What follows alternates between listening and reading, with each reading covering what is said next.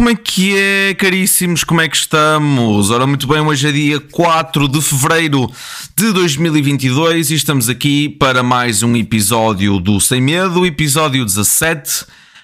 Estamos quase a chegar ao milestone dos 20 e estamos quase, antes do milestone dos 20, ainda vamos passar pelo meu aniversário, meus caros, que é dia 14 de Fevereiro, que vai ser também o dia, aproveito já para anunciar assim brevemente no início do podcast, para os ouvintes que não têm muita paciência para me ouvir, que basicamente dia 14 vai ser o dia da entrevista com o convidada, não sei quem vai ser primeiro.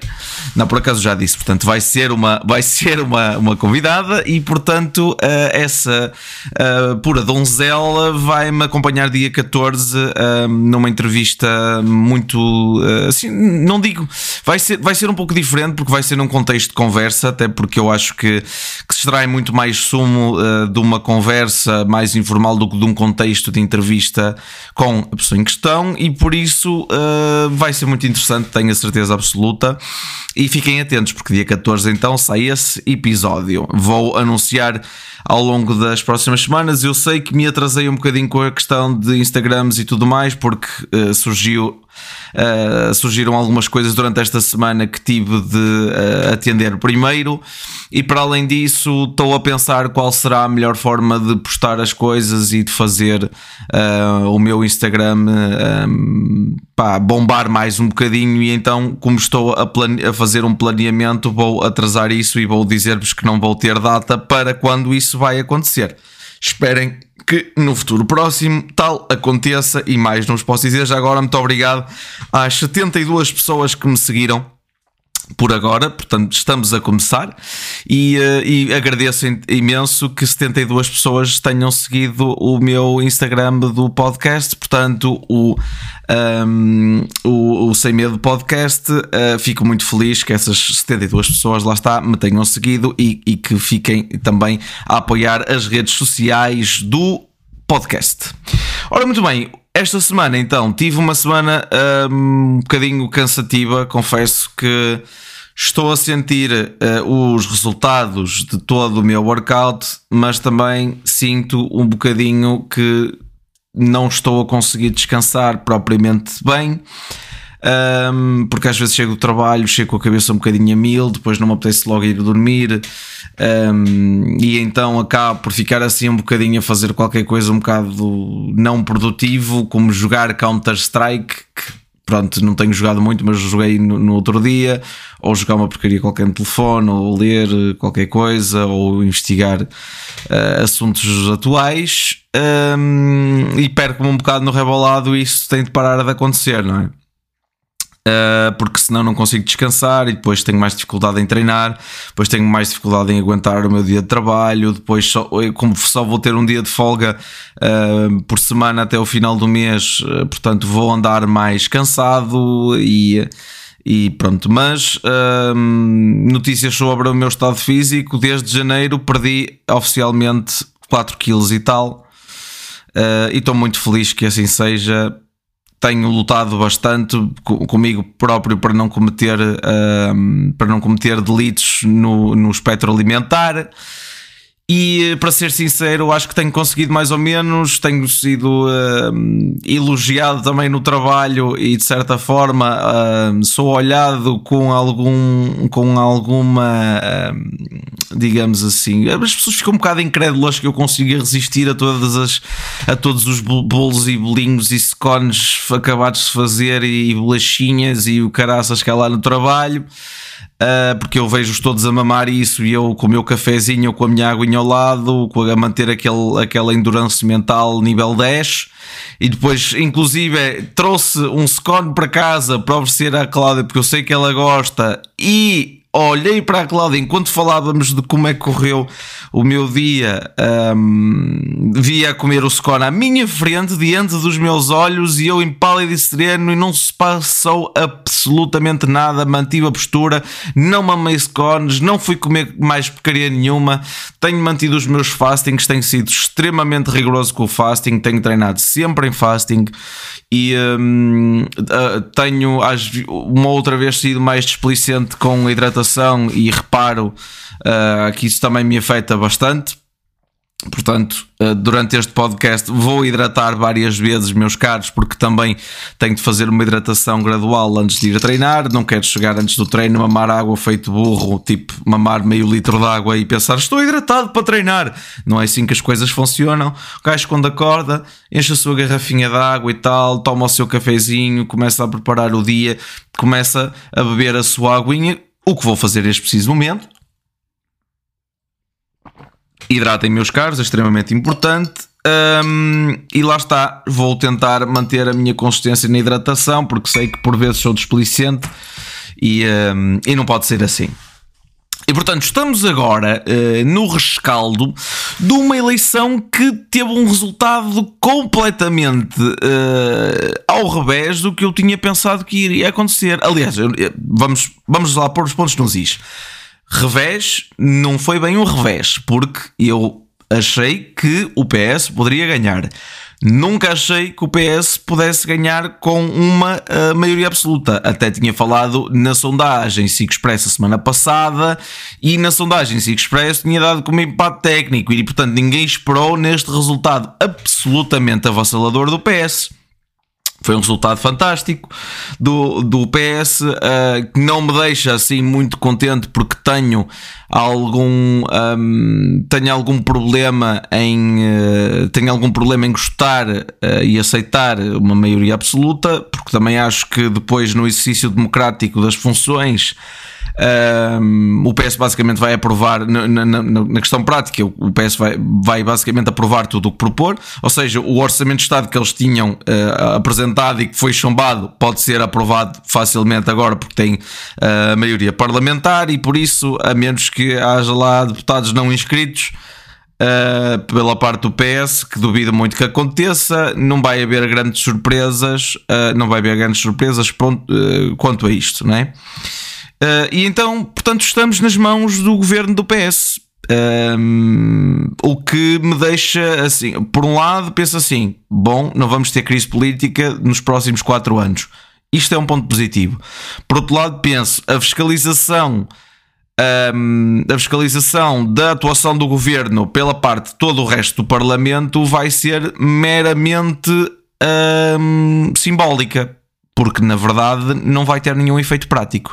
E o exercício democrático aqui, como eu até ouvi algumas pessoas falarem durante a semana, nomeadamente estive a assistir muito atentamente à live, na altura, portanto, quando esta live estava no ar, eu estava no trabalho, ouvi um pouco, depois ouvi mais ou menos metade, cheguei a casa, ainda estava a dar a live, mas eu já estava bastante cansado, então acabei por me deitar. Depois fui ouvir novamente a live do início e ouvi tudo. Portanto, estou a falar da live do Nuance Podcast, a primeira live deles.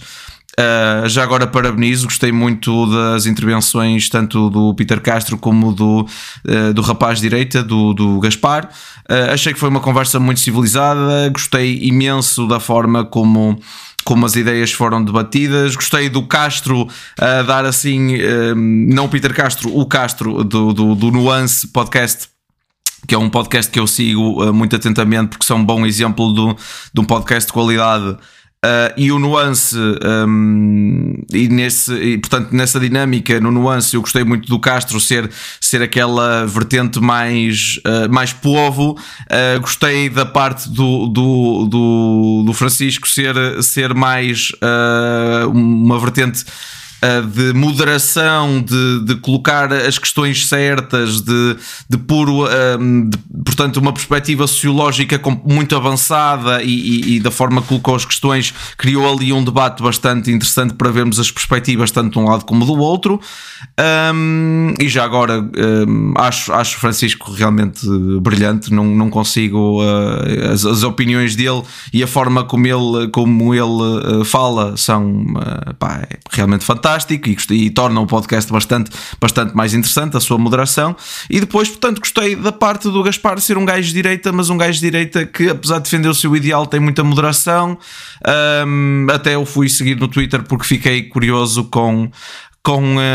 com as suas palavras e com a forma como ele se apresentava e com a forma que ele defendia o regionalismo e a sua direita, como ele própria chamou, e claro, o Peter sempre com Peter Castro sempre com uma língua bastante afiada, com os tomates no sítio, vamos dizer assim, e portanto gostei muito da sua perspectiva, da sua defesa mais povo, de uma esquerda sem medo de se afirmar.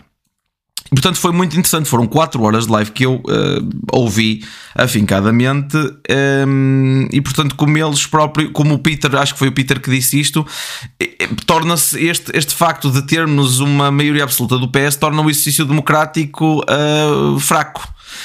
E a verdade é um bocado essa, não é? E portanto, eu não sei quanto a vocês, mas eu já estou a ter assim um bocadinho de flashbacks do Sócrates com Magalhães, a tentar ali vender o produto nas cimeiras ibero-americanas, pá. E eu só espero que num ano em que vamos, numa legislatura em que vamos ter a entrada de PRRs, portanto que é dinheiro internacional a entrar em Portugal e o dinheiro da União Europeia, espero que isto seja muito bem gerido pelo PS. E atenção, não acho que nós devemos estar em oposição ao governo, creio sim que devemos estar ao lado do governo e esperar o melhor desta governação, porque temos todos a ganhar com isso, não é? Não vamos querer a downfall do António Costa só porque é o António Costa e porque não gostamos da personalidade dele e porque não gostamos do PS e porque temos outra cor política.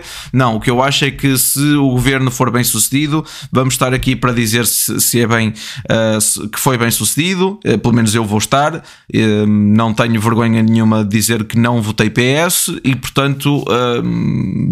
Mas obviamente também vamos estar aqui para o oposto, vamos estar aqui para fiscalizar a atuação do governo, e acho que no total, no final das contas, eu acho que o povo aqui é que é soberano. O povo português votou, há aqui a tal questão do voto útil, que foi basicamente a esquerda um bocado com medo que o PSD se coligasse com Chega, a Iniciativa Liberal, e fizesse um governo de direita, e acho que foi, nem é parte de fazer governo de direita, até porque, por exemplo, a IEL disse que nunca iria coligar com o Chega, disse isto desde o início e foi taxativo em relação a isto. E o problema é que Rui Rio foi, na parte do PSD, foi dizendo só que não lhe interessava muito a questão do Chega, e aliás já disse antes que se o Chega fosse um partido mais moderado, ou se moderasse o seu ato, que possibilitaria talvez uma possível coligação. E portanto aqui foi igualmente ao que aconteceu nos Açores, não é? Ou seja, todas estas dúvidas ficaram na cabeça do povo português, que foi premente na sua resposta, e a resposta foi votar PS, utilizando um voto útil para colocar a direita completamente nas cordas, e foi isto que aconteceu. Um resultado que também penalizou bastante o espectro mais à esquerda, o quadrante mais à esquerda da política portuguesa, ou seja, falamos do PCP, que teve um resultado pior, falamos do Bloco de Esquerda, que teve um resultado catastrófico, absolutamente catastrófico, perde 2/3 do seu eleitorado, se não estou em erro. E portanto é muito complicada. A esquerda fica um bocado diminuída. À direita também temos o desaparecimento do CDS do Parlamento. É um bocado um dia triste, apesar de tudo, porque eu, por exemplo, eu posso não gostar da ideologia do CDS, e acho que, por exemplo, a democracia cristã e esse conservadorismo de direita é completamente desatualizado e, na minha opinião, já não faz sentido nenhum, mas gosto de deputados que saíram agora do Parlamento. Cecília Meirelles nas comissões de inquérito, como já disse anteriormente, era absolutamente fantástica, e, portanto, eu creio... que se perde alguma coisa com o CDS ter saído, até porque é um partido histórico, e pronto, e é sempre bom haver uma oposição forte a qualquer governo. E essa oposição forte, na minha opinião, nunca vai ser, neste momento, vai ser constituída pelo PSD e pela Iniciativa Liberal, que tem uma ideologia, portanto, de centro-direita para mais à direita, mas não chegamos ao catastrófico da extrema-direita, como é o Chega, que já agora... Falando do resultado da Iniciativa Liberal primeiro, absolutamente estrondoso o resultado da Iniciativa Liberal, cresce imenso, ganha 7 deputados em relação às anteriores legislativas, em que tinha o deputado único, o Coutinho Figueiredo, não é? E, portanto, o Chega faz também um resultado absolutamente avassalador, que é muito preocupante, que é, mais uma vez, eu acho que Portugal também neste aspecto chega sempre atrasado em todas as tendências e na política de extrema-direita, mais uma vez, aqui está Portugal a chegar atrasado, mas claramente chegou, não é? Porque temos agora o Chega com 12 deputados e eu ontem tirei um bocadinho do meu tempo para ir ver quem são os deputados do Chega e temos lá, portanto... pessoas absolutamente assustadoras. Vou falar de uma delas não é assim tão assustadora, mas é um bocado sem noção. Começamos pela deputada Rita Matias, já agora a única mulher eleita pelo Chega. A deputada Rita Matias fez um post fantástico em que diz...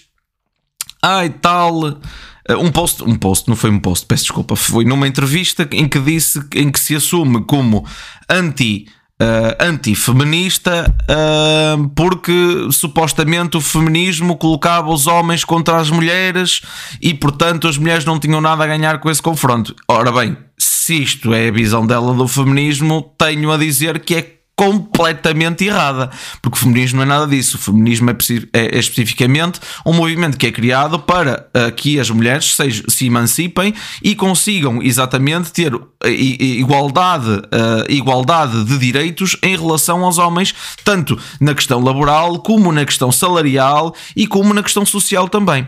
Ou seja, a concepção desta pessoa, de uma pessoa que é deputada na nossa Assembleia da República, que supostamente foi ela que criou a juventude do Chega e que não sei quê, a percepção dela é completamente catastrófica, porque nem sequer sabe definir o que é o conceito de feminismo, mas por aí tínhamos muito mais para escrutinar em relação a esta pessoa, que é a única coisa de positivo que tem na minha opinião como pessoa, é que realmente investiguei um bocadinho sobre esta pessoa, encontrei um vídeo fantástico de um cringe inacreditável em que no fim dos comícios do Chega se canta o hino nacional. Nada contra cantar o hino nacional, é um símbolo nacional muito bonito, que eu gosto muito e que me faz emocionar, e realmente Rita Matias tem uma voz espetacular e foi ela que subiu ao palanque e que agarrou no microfone para cantar o hino nacional, acompanhado por toda a militância do Chega,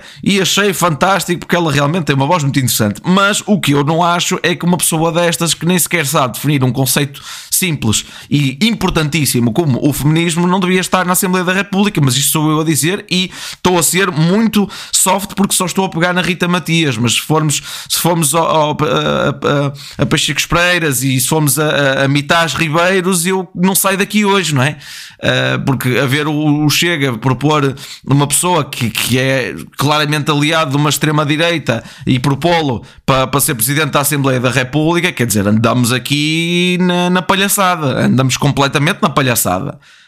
E espero que nunca na vida lá chegue, e tenho quase certeza que nunca na vida lá vai chegar, e portanto acho que o Chega realmente não tem nada de positivo para oferecer ao país, e que lá está, como o Gaspar, portanto gostei muito da dualidade de perspectivas em relação ao Chega que o Peter Castro e o Gaspar apresentaram.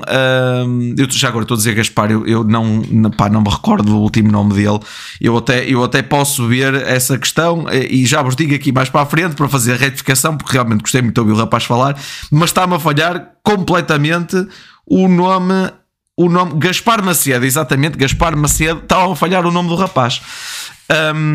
E portanto gostei muito da dualidade de perspectivas que foi apresentada no Nuance destes dois senhores. Portanto, Peter Castro na esquerda diz que basicamente quando basicamente tenho alguém do outro lado que quer arruinar e impossibilitar a minha comunicação e a minha liberdade de expressão, que não me faz qualquer sentido eu debater com esta pessoa, e portanto a resposta dele foi uma Kalashnikov carregada nas mãos, e gostei muito desta parte, é muita piada, e portanto é a Kalashnikov, é uma soqueira, para ir, se fosse chamada para debater com alguém do Chega ou de extrema-direita, era uma soqueira de ferro na mão, ou então uma Kalashnikov carregada, e portanto gostei, até achei piada esta perspectiva, mas gostei muito da perspectiva do Gaspar, em que ele diz que basicamente, e para mim é certíssimo, que o Chega única e exclusivamente fala e de forma extremamente ambígua, e que se alimenta de um sentimento de descontentamento do povo português, para basicamente passar uma agenda de puro obscurantismo. E falamos no espectro do obscurantismo, falamos de racismo, de xenofobia e portanto muitos outros pontos negativos que são associados ao Chega, e que são associados ao Chega de forma correta. E já agora, tomei a liberdade de ouvir 20 minutos, peço desculpa, não consegui mais, houve um suposto, acho que foi na CNN, um debate das direitas, em que logo de início o PSD se coloca como ok, nós viemos a um debate das direitas e não sei o quê, mas somos um partido de centro, centro-direita talvez, mas pronto, e demarcaram-se um bocadinho da associação completa à direita, mas pronto, teve basicamente um representante de cada um dos partidos da direita, exceptuando o CDS, porque já não tem assento parlamentar. E portanto o Gabriel Mitá Ribeiro estava presente, e eu ouvi este senhor a falar, opá, e que perigo, porque lá está, agora veio com umas tretas de que a imagem do Chega, que o Chega não é um partido de extrema-direita, que a imagem do Chega é única e exclusivamente passada de forma do externo para o interno, e não do interno para o externo, ou seja, nem sequer deram oportunidade ao partido de se autodefinir.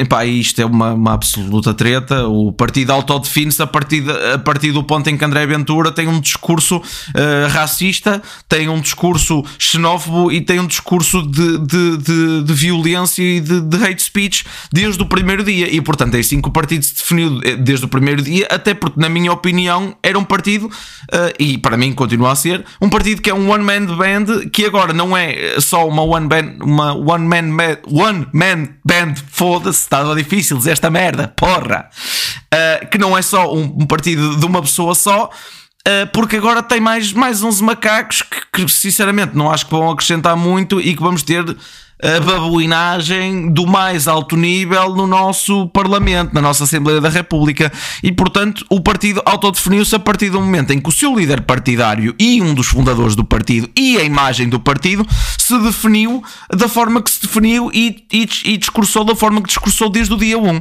e portanto aqui não vamos estar a fugir a pôr, oh meu Deus, que estão a matar o Chega, que estão a ser criminosos para com a imagem do Chega. Pá, vamos lá parar com a questão do vitimismo, e vamos, mas é andar para a frente, enfim, e por mim espero que nas próximas eleições espero que neste período de 4 anos portanto que vai ser esta maioria absoluta do PS, primeiro que o governo corra muito bem, que a governação corra lindamente, que o PS consiga resultados estrondosos para Portugal, que Portugal cresça como país, que as pessoas comecem a viver melhor, que subam os salários mínimos, que a asfixia dos impostos que é colocada sobre as pessoas e sobre as empresas, por um lado, principalmente sobre as pessoas, não é? Seja um bocadinho aliviado, e lá está, nas empresas o PSD, por exemplo, defende esta parte na descida, perdão, do IRC, que poderia ser, porque lá está, as PMEs também estão completamente apertadas, e sendo que as pequenas e médias empresas representam 80% da economia nacional, era bom que se descesse um bocadinho os impostos, mas era bom também restituir o poder de compra das pessoas, e espero que assim seja nesta legislatura do PS, e que tudo corra bem, e espero que fique provado nestes 4 anos que o Chega não é necessário para o país, e que realmente se vamos ter babuinagem no Parlamento, na Assembleia da República, e que, portanto, que esta agenda de obscurantismo não continue a ser passada e que o Chega realmente morra, porque o que eles querem, todos nós sabemos o que é, não é? Que pronto, com este discurso populista e com tudo mais, agora querem encostar-se mais à direita e cimentar-se como um partido de direita, mas de moderação, como se viessem em substituição do CDS, que nunca foi que pronto, era um partido de direita e de direita democrática religiosa, mas nunca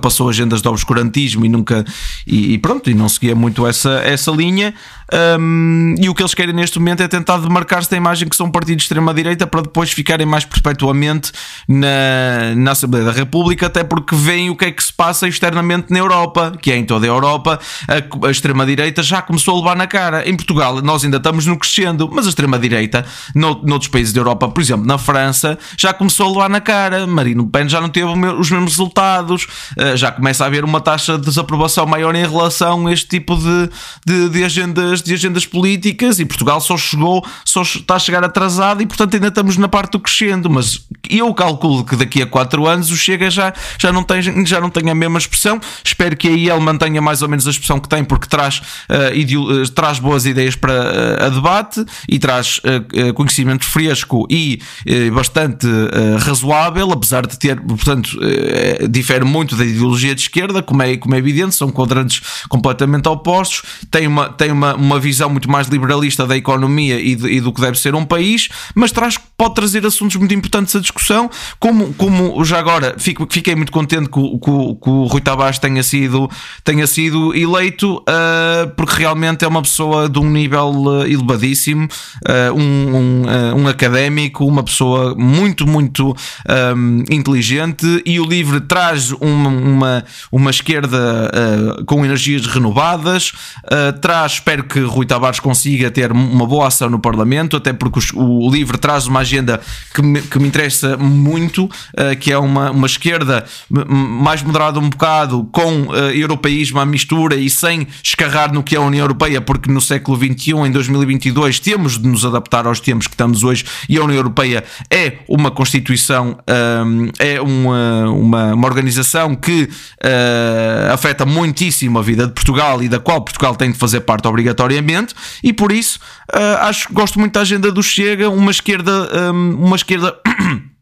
moderada, ecológica, portanto uma esquerda verde e europeísta, e portanto gosto muito e estou muito curioso para ver a ação do Chega nestes 4 anos, e espero que seja um partido que cresça na esquerda, porque na minha opinião, segundo o que defende, eu pelo menos gosto mais do LIVRE do que qualquer outro partido da esquerda, e por isso espero que cresça e que cresça bem, e que na próxima legislatura ganhe mais deputados ainda, desde que não sejam Joacine Katar Moreira. Nada contra a pessoa em si, mas contra a sua lunacidade, que se virou contra o próprio partido e quase matou o LIVRE, quase tirou o assento parlamentar ao LIVRE, mas o LIVRE não só cresceu como conseguiu manter o seu deputado, e por isso esperemos que Rui Tavares consiga elevar o LIVRE, como é expectável. No segundo assunto da semana, vou ter de bater no Benfica, que é uma coisa que eu já há muito tempo que andava para fazer. Meus caros, eu estive a encher. Eu estive a ver as semanas a passarem, e eu a tentar não falar de futebol, eu a tentar conter-me até à mais ínfima gota de suor que escorria pela minha cara cada vez que via um jogo do Benfica, e que me dava calafrios de tão mal que jogávamos e tão mal que era escolhida a puta da equipa, que este treino... Opa, é assim, vamos lá ver uma coisa. Eu simpatizo com o Nelson Veríssimo. Eu simpatizo muito com o Nelson Veríssimo, que é um homem que sempre que é chamado à missão responde, certo? Mas há aqui um pequeno problema. Não podemos simpatizar com um treinador que está completamente às aranhas, que não consegue dominar um plantel. Eu simpatizo com ele porque numa altura de dificuldade do Benfica ele assumiu, perdeu a mãe e foi treinar o Benfica no dia a seguir, e isto eu dou-lhe todo o mérito do mundo. E se existe um treinador que é símbolo do benfiquismo, é Nelson Veríssimo. Agora, Ser símbolo do benfiquismo não significa que tenham qualidade para treinar o Benfica, e o problema é que ainda não, é que estamos a ter dificuldade de, fazer essa distinção.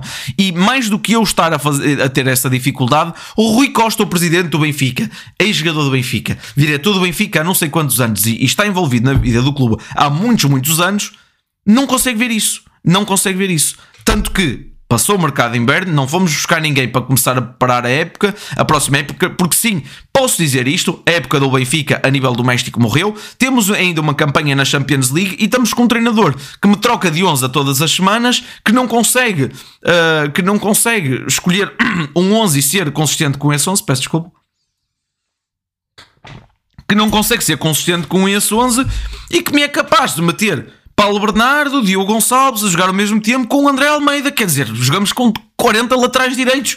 Eu não percebo o que é que se passa aqui. O jogo contra o Gil Vicente é absolutamente catastrófico. E ai do benfiquista que se queixar da puta da arbitragem, ai do benfiquista que se queixar da arbitragem, porque nós não deveríamos estar a depender da arbitragem para ganhar o Gil Vicente. O nosso campeonato não é com o Gil Vicente, o nosso campeonato é com o Porto, com o Sporting e talvez com o Braga e o Guimarães, que está a fazer uma boa campanha, e portanto não será muito mais do que isto, e este é o nosso campeonato, percebem? E aliás, se eu até quiser ser mais avançado, o nosso campeonato é com outros dois clubes, que é com o Futebol Clube do Porto e com o Sporting Clube de Portugal, e mais nada.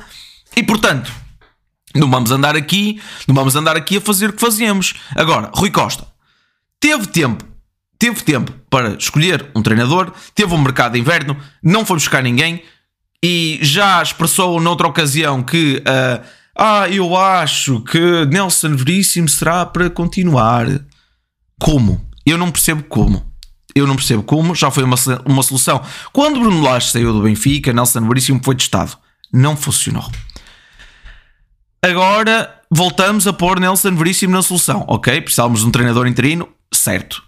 Mas se temos uma campanha da Champions ainda para jogar e precisamos de começar a preparar a próxima época, porquê que não utilizamos já o mercado de inverno para fazer isso? E mais, eu vejo Porto vendeu um bocado a preço de saldo Luis Díaz, mas vendeu Luis Díaz e foi buscar soluções imediatas. Porto precisava de outra defesa central, foi buscar Rúben Semedo, um grande defesa central, apesar de ter alguns problemas comportamentais, como todos sabemos. É um defesa central que está a atingir muita maturidade, fisicamente é fortíssimo, e só quis Futebol Clube do Porto, só quis vir jogar para o Porto, e aí está. Portanto, Rúben Semedo está no Futebol Clube do Porto. Como perdeu Luís Díaz, foi buscar também outra solução, que foi buscar Galeno, que na minha opinião é um jogador que já a 50% de passe pertence ao Porto, paga 9 milhões e vai buscar um dos melhores extremos da Liga Portuguesa, que mesmo lá fora tem uns pés, tem uma qualidade absoluta e que pode sem dúvida vingar no Futebol Clube do Porto. Na minha opinião não é Luís Díaz, mas é muito bom, é muito, muito bom, é uma ótima solução que o Porto vai buscar. Vemos o Sporting a ir buscar Slimani, por exemplo. À falta de um ponta de lança, tinha Paulinho um bocado insuficiente, e portanto achou que deveria ir buscar um ponta de lança, e vai buscar uma ótima solução, o regresso de Slimani. E Benfica não se mexe. Não existe uma contratação do Benfica, não existe sequer um movimento para percebermos o que o Benfica precisa. Não há saídas, não há entradas, não há treinador novo, não há ação, há estagnação, e eu não percebo o que é que Rui Costa está a fazer no Benfica, então, porque se não for para mexer e se não for para ter uma ação ativa, não sei o que é que está a fazer. E o meu problema é que eu estou a ver o Benfica igual. E vamos lá ver uma coisa. Rui Costa é o meu jogador preferido de todos os tempos. É um jogador que eu admiro muito. É uma pessoa que eu já tive a oportunidade de conhecer pessoalmente e que admiro também. Mas como dirigente está-me a deixar um bocadinho insatisfeito como sócio do Benfica. Porque pronto, ainda não conseguiu impor sequer o que é o seu trabalho. E já agora, quando nós temos um suposto início de ciclo, se nós só tiramos uma das peças, não é? Que é o presidente do Benfica, que saiu do Benfica, e todos sabemos porque é que saiu do Benfica, não é? só tiramos uma das peças, mas deixamos lá todas as outras peças, a estrutura vai andar exatamente da mesma forma, mesmo que o líder seja igual. Porquê que o Rui Costa não fez uma reformulação total do que é a estrutura do Benfica? Porque para mim o problema do Benfica é precisamente este, a estrutura. Neste momento a estrutura já não é treinador, já não é só treinador, não é só plantel, é também a estrutura. E portanto temos um problema que parte de cima para baixo, não é? E nós vemos isto a muitos níveis. Vemos problemas estruturais no Benfica a muitos níveis. Vemos um problema do marketing de imagem do Benfica. Vemos um problema de gastos indevidos do Benfica. Vemos uma má gestão do plantel. Vemos um treinador que não existe neste momento, que era treinador da equipa B, passa a treinador interino e a intenção é mantê-lo. Não percebo como é que temos treinadores na Liga Portuguesa como o Pepa a fazer um trabalho excelente no Guimarães e não olhamos para este homem e dizemos assim: vem cá, só favor, vamos treinar o Benfica. Não entendo isso. Eu não consigo entender.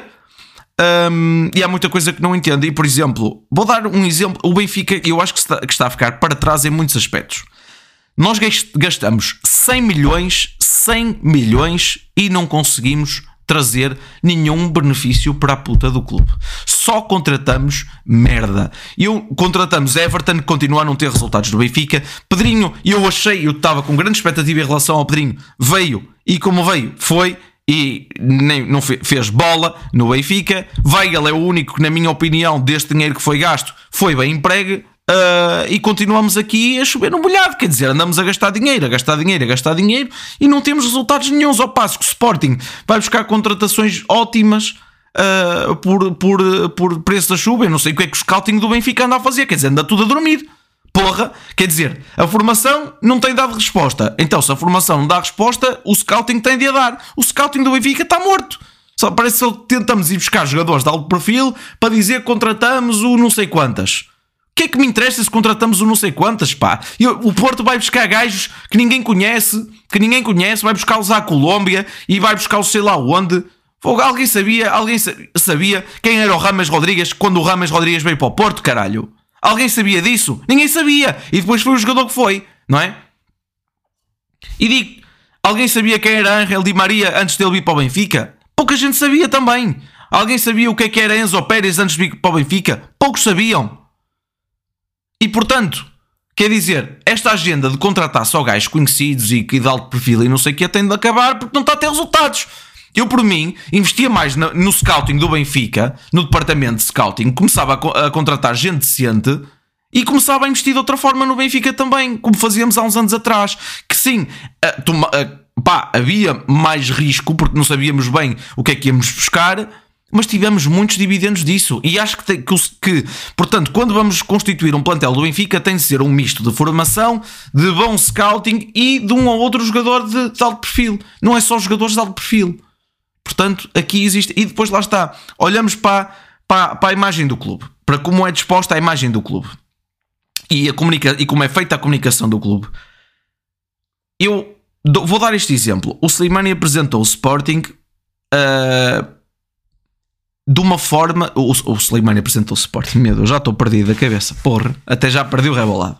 O Sporting apresentou o Slimani num vídeo fantástico que é o Slimani havia de um lado, o Paulinho, o roupeiro do Sporting havia do outro, e eles a reencontrarem-se e a reacenderem esta amizade de muito tempo.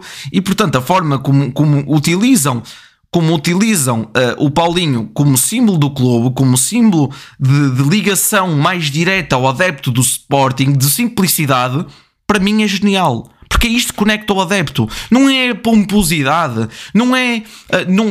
portanto o Benfica perde completamente o seu ADN no espaço dos últimos 10 anos, nos últimos 5 anos então, perdemos completamente o nosso ADN, não temos o ADN do Benfica no Benfica. Só despedimos profissionais ótimos e mantemos a porcaria no Benfica. Eu não entendo isto. Eu não entendo. Nós olhamos para... Depois, a comunicação do Sporting atual, como pode... O Sporting tem um podcast que funciona extremamente bem. Foram buscar o Guilherme Geirinhas, um comediante que faz um trabalho absolutamente fantástico. O Porto, através do Migas, do Miguel... faz um podcast do Porto fantástico. O Benfica tem estes dois modelos de sucesso e não é capaz de pegar em alguém do Benfica para fazer um podcast de sucesso também. E não falta pessoas que queiram abraçar um projeto assim. A questão é essa, e digo-vos, eu abraçaria hoje, hoje. Se me dessem a oportunidade, e digo-vos, até vos digo mais, abraçaria hoje e nem precisam me pagar, caralho. Portanto, mas enfim, é o que é. Peço desculpa, agora tenho despertadores a tocar a meio do podcast, isto está a ficar fantástico. E portanto, existe um atraso muitíssimo grande do Benfica em relação a outros clubes, e este atraso tem-se mostrado nos últimos 5 anos, em que em 5 anos fazemos um campeonato, não é? Vemos o Sporting renascer das cinzas, vemos o Porto a manter a consistência, e o Benfica não tem ADN absolutamente nenhum. Não temos treinador com ADN benfiquista, não temos o treinador que tínhamos com ADN benfiquista, foi o que nos deu o campeonato e agora está a fazer maravilhas nos Wolves, não é? No Wolverhampton, em Inglaterra, a meter o João Moutinho a jogar, que parece que tem 25 anos outra vez, mas enfim, pronto. E esse foi o único treinador da ADN benfiquista que nós tivemos nos últimos tempos, porque de resto não sei qual é a imagem que o Benfica quer passar. Agora Rui Costa tem de começar a mexer-se, porque se não se mexer é uma vergonha e o Benfica vai de mal a pior. E já agora, o último ponto que eu queria realçar é um símbolo de que ainda estamos na era do vieirismo, é ter Luís Filipe Vieira na tribuna a ver o jogo na tribuna, isto na final da Taça Liga contra o Sporting, Luís Filipe Vieira a ver o jogo na tribuna, junto de dirigentes do Benfica. Isto sinceramente não me interessa nada. Este homem nem sequer devia estar perto da estrutura do Benfica, nunca mais se devia sentar na tribuna do Benfica, e por mim matávamos aqui o vieirismo de uma vez por todas. Mas se acham que é normal este indivíduo sentar-se na tribuna a assistir um jogo, uma final do Benfica, tem todo o direito de ver os jogos do Benfica, mas que o faça como adepto e como sócio do Benfica, se for. Não tem, na minha opinião, perdeu toda a credibilidade para sentar numa tribuna ao pé de diretores do Benfica. Para mim, isso acabou. Pronto. Passando o Benfica à frente, que já me está a meter um bedelho, já me está a meter um Jesus, um ódio daqueles mesmo potentes. Não consigo aguentar esta situação. Devo dizer-vos que portanto há mais um caso que eu gostaria de falar esta semana. Vou tentar ser muito breve, que foi o caso Greenwood. Mason Greenwood, um jogador do Manchester United de 21 anos, salvo erro, foi acusado de violação e de violência doméstica para com a sua suposta namorada, que, como, deixem-me só, eu quero dizer o nome dela, peço desculpa que não estou a encontrar o nome desta pessoa. Harriet Robson é o nome da namorada que foi agredida. E portanto, eu não posso deixar de salientar que isto vem num padrão de outros casos. Isto vem na linha de outros casos que já aconteceram com jogadores da Premier League, nomeadamente Sigurdsson e Mendy. E também isto vem também após o caso Robinho. E o caso Robinho é absolutamente escandaloso, que é... o Robinho, que era um ídolo... Eu acho que os jogadores de futebol não têm a noção do quão importantes são no espectro social, porque há muita gente que idolatra jogadores de futebol e há muita gente que certamente idolatrava Sigurdsson, um dos melhores jogadores da Islândia de todos os tempos, que idolatrava Robinho, que era uma figura querida de todos os brasileiros, uma figura icónica do Santos e da seleção brasileira. E Mendy, um bocadinho menos nessa linha, mas um jogador de muito relevo também, porque lá está, seleção francesa, Manchester City, e portanto é muito complicado ver estes casos. E agora Mason Greenwood com 21 anos, eu não percebo o que é que se passa aqui. Isso é uma epidemia de violência doméstica e de porra.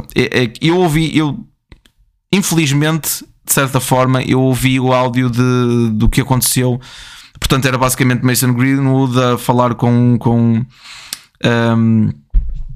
Harriet Robson e a dizer-lhe: levanta as pernas, quero-te foder agora, quero ir. Pronto, estas foram as palavras dele, mais ou menos. E e ela dizer que não queria e ele tentar forçar este contacto, e é absolutamente aterrador. É, nem sei, não tenho palavras e não consigo perceber a cabeça de um jovem que tem absolutamente tudo na vida, que vive um absoluto sonho que todos nós, incluindo eu, já quis viver, que é ser jogador de futebol, e que tem tudo e mais alguma coisa para ser bem sucedido e para ser feliz durante toda a sua vida. Trata mal outro ser humano desta forma, menospreza uma mulher lindíssima como Harriet Robson, põe em risco a sua integridade física, põe a violenta completamente e põe-a numa situação de horror absoluto. E acho que se Greenwood se safar deste caso, ele está, eu nem sei como é que ele saiu em bail, eu nem sei como é que, por exemplo, Mendy fica preso e Greenwood é released on bail e, portanto, pagou uma fiançazinha e cá está ele cá fora, que não lhe faltam é milhões.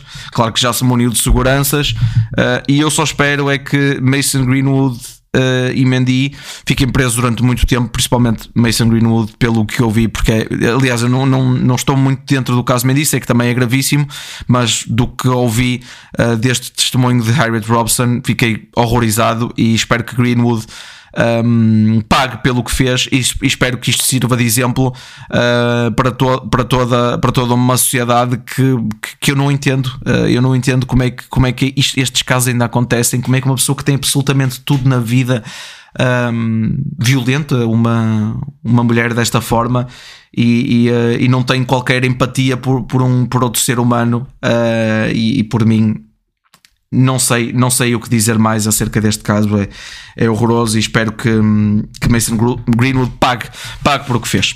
Mas pronto, meus caros, vamos também terminar por aqui o podcast, porque já não me quero alongar muito mais em relação a isto, porque isto tinha muito sumo para espremer, mas eu acho que também 46 minutos de podcast já chega, e também tenho de seguir com a minha vida em frente. Temos um treino para fazer e, portanto, e um podcast para publicar e, antes disso, editar, e por isso vamos seguir a vida. Meus caros, para a semana então temos o podcast normal da sexta-feira, e no dia 14 vamos ter a nossa convidada, a nossa primeira convidada deste mês, e portanto espero que desfrutem da vossa semana, que tenham um belíssimo fim de semana e que para a semana estejam aqui mais uma vez a assistir, a ouvir, neste caso, o Sem Medo. Portanto, um grande abraço e fiquem bem.